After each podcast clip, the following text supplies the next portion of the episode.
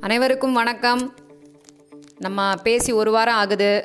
போன வெள்ளிக்கிழமை நான் உங்ககிட்ட பேசினது. மறுபடியும் வெள்ளிக்கிழமை வந்துருச்சு.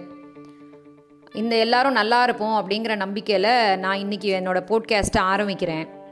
என்னோடய டாப்பிக்கு போகிறதுக்கு முன்னாடி கடந்த ஒம்பது மாதங்களாக நம்மளை அடக்கி ஆளற கொரோனா அப்படிங்கிற சிறிய கிருமி அது வந்து டூ தௌசண்ட் டுவெண்ட்டியோட டாக் ஆஃப் த இயராக மாறிடுச்சு.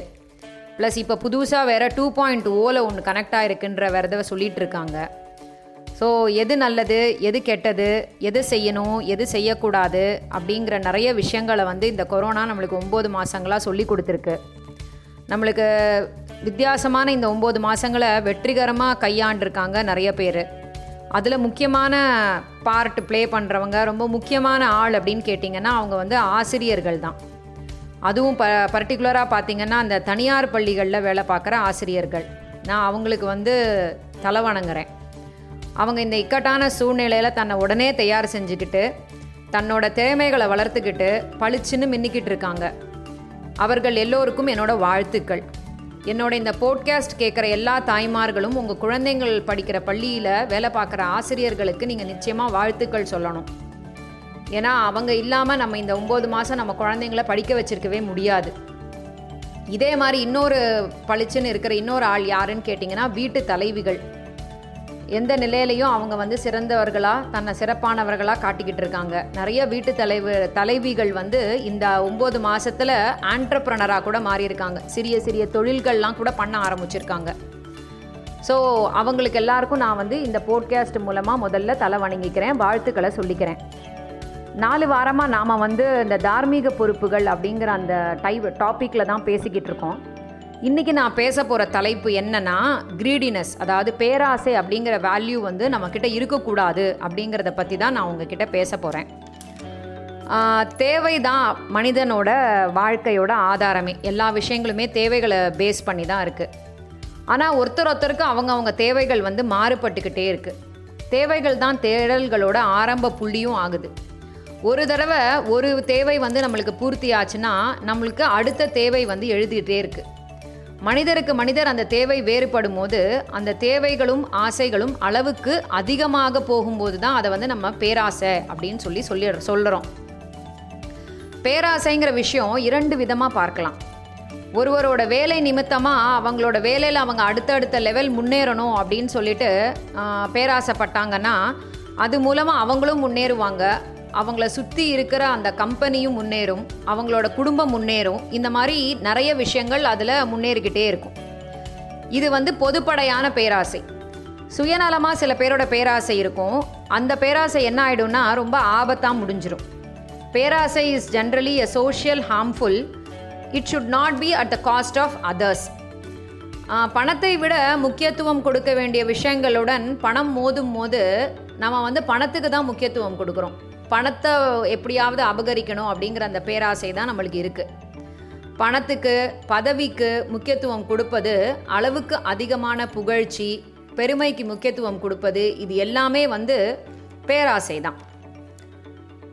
நமக்கு ஒரு பழமொழி சொல்லி கொடுத்துருக்காங்க இல்லையா? பேராசை பெருநஷ்டம் அப்படின்னு. அப்படின்னா என்ன அர்த்தம்? தேவைக்கு அதிகமாக ஆசைப்பட்டால் இருக்கிறதும் நம்மள்ட்டேருந்து போயிடும் அப்படின்னு சொல்லி சொல்கிறாங்க ஆமாம் நம்மளுக்கு இன்னொன்று விஷயமும் தெரியும்ல. அதிகமாக ஆசைப்படுற ஆம்பளைங்களும் அதிகமாக கோவப்படுற பொம்பளைங்களும் நல்லா வாழ்ந்ததா சரித்திரமே இல்லை. கிடைக்கிறது கிடைக்காம இருக்காது கிடைக்காம இருக்கிறது கிடைக்காது அப்படின்னு நிறைய விஷயங்கள் வந்து சொல்கிறாங்க அதாவது ஆசை அப்படிங்கிறது வந்து லாஜிக்கலாக இருக்கணும். அது வந்து பேராசையாக இருக்கக்கூடாது. மேபி ஒருத்தர் ஒருத்தரோட லாஜிக் வந்து மாறுபடலாம். ஸோ இந்த மாதிரி ஒரு பேராசையை பற்றி தான் நான் உங்ககிட்ட இன்றைக்கி என்னோடய டாப்பிக்கில் ஒரு கதையாக சொல்ல போகிறேன் ஒரு பெரிய பணக்காரர் இருக்கார். அவர் வந்து ஒரு ஊருக்கு ட்ராவல் பண்ணி போய் ஒரு புதுசான ஒரு ஊருக்கு போகிறாரு அந்த ஊரோட அழகு வந்து அவரை ரொம்ப அட்ராக்ட் பண்ணிது. ரொம்ப வளமையாக இருக்குது ரொம்ப நேச்சுரலாக ரொம்ப நல்லாவே இருக்குது அந்த ஊர். அப்போது அவர் நேராக அந்த ஊர் பெரியவர்கிட்ட போய் தனக்கு அந்த ஊரில் இடம் வேணும் நிலம் வேணும் அப்படின்னு சொல்லி சொல்கிறார் அப்போ அந்த ஊர் பெரியவர் என்ன சொல்கிறாருன்னா ஒரு ஆயிரம் ரூபாய் கொடுங்க. ஆயிரம் ரூபாய்க்கு கொடுத்துட்டிங்கன்னா உங்களுக்கு நான் எங்கள் ஊரில் நிலம் கொடுக்குறேன் அப்படின்னு சொல்லி சொல்கிறாரு இவருக்கு ரொம்ப சந்தோஷமாக போயிருச்சு. இவ்வளவு கம்மி விலையில இவங்க நிலம் கொடுக்க போகிறாங்களே இவ்வளவு அழகான ஒரு ஊரில் இவ்வளவு வளமாக இருக்கிற ஒரு ஊரில் அப்படின்னு சொல்லிட்டு அந்த ஆயிரம் ரூபாய் அவர் கையில் கொடுக்குறார். அப்போ அந்த பெரியவர் சொல்கிறாரு நீங்கள் என்னோட ஒரு இடத்துக்கு வரணும். அங்கேருந்து தான் நான் உங்களுக்கு என்னோட அந்த இடத்த வந்து உங்களுக்கு கொடுக்குறேன் அப்படின்னு சொல்லி சொல்கிறார் அப்போது அவர் அந்த இடத்துக்கு அந்த பெரியவர் இந்த பணக்காரரை கூட்டிகிட்டு போகிறாங்க அவர் கூட சில ஊர்க்காரர்களும் வந்துட்டுருக்காங்க அப்போது அந்த இடத்துக்கு போய் ரீச் ஆன உடனே அந்த ஊர் தலைவர் சொல்கிறாரு எங்கள் ஊரில் வந்து ஒரு வழக்கம் இருக்குது ஒரு நாள் நிலம் அப்படிங்கிற அந்த ஒரு கான்செப்ட் ஒரு தீமில் தான் வந்து நாங்கள் எங்கள் ஊரில் எல்லாருக்கும் நிலம் கொடுப்போம். அப்படின்னு சொல்லி சொல்கிறார் அப்படின்னா என்ன? அப்படின்னு இந்த பணக்காரர் கேட்குறார் அப்போ அவர் என்ன சொல்கிறாருன்னா நீங்கள் இப்போது இந்த இடத்துலேருந்து ஓடி போங்கிறோ நடந்து போயோ எவ்வளோ என்னவோ செய்யுங்க அந்த எவ்வளோ தூரம் நீங்கள் சுற்றி மறுபடியும் இதே இடத்துக்கு வரீங்களோ அந்த ந அளவு நிலம் வந்து உங்களுக்கு சொந்தமாகிடும் அப்படின்னு சொல்லி சொல்கிறார் ஆனால் நீங்கள் இப்போ கிளம்பினாலும் எப்போ கிளம்பினாலும் இருட்டுறதுக்குள்ளே திரும்ப நீங்கள் இதே இடத்துக்கு வந்துடணும் வந்துட்டீங்கன்னா நீங்கள் எவ்வளவு இடம் வந்து நீங்கள் சுற்றி வந்தீங்களோ அந்த அளவு உள்ள இடம் உங்களுக்கு வந்துடும் அப்படி நீங்கள் வரலைன்னா உங்களுக்கு எந்த இடமும் கிடைக்காது அப்படின்னு சொல்லி சொல்கிறார் அதிசயமான இந்த முறையை பார்த்த உடனே அந்த பணக்காரருக்கு வந்து பயங்கரமாக ஆசை வந்துருச்சு. அப்போது சரி நம்ம வந்து இன்னைக்கு முடிஞ்ச அளவுக்கு வளைச்சி போட்டுறணும் அப்படின்னு முடிவு பண்ணி அவர் வேட்டியை கட்டிண்டு ஓட ஆரம்பிக்கிறார். அப்போது ஒரு அழகான ஒரு மாந்தோப்பு வருது. பா இந்த மாந்தோப்பு நம்மளுக்கு கிடைச்சா எவ்வளோ நல்லாயிருக்கும் அப்படின்னு சொல்லி அந்த மாந்தோப்பை சுட்டி கவர் பண்ணிடுறார்.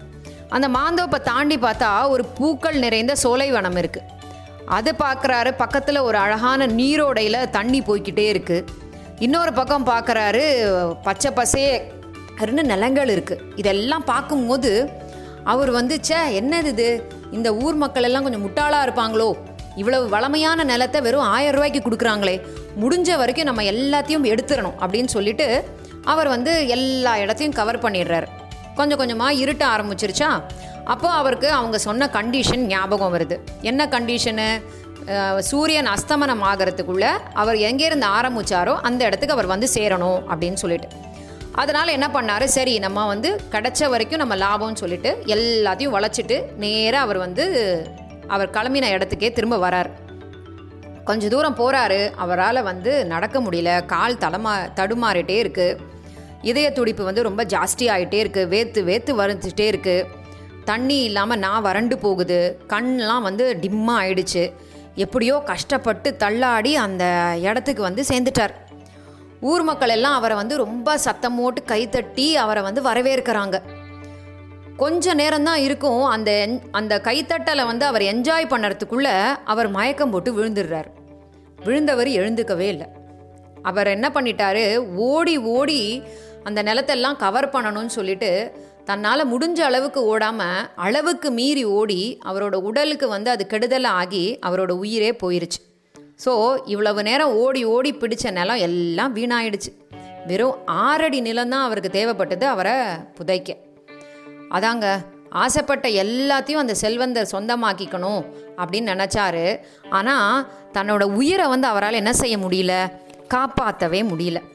ஆசைகள் வந்து தகுதியாக இருக்கிற வரைக்கும் நம்மளுக்கு எந்த பிரச்சனையும் வராது.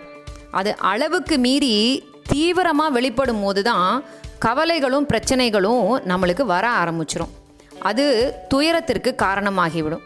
தேவையான அளவுக்கு ஆசைப்பட்டா எல்லாமே நல்லது.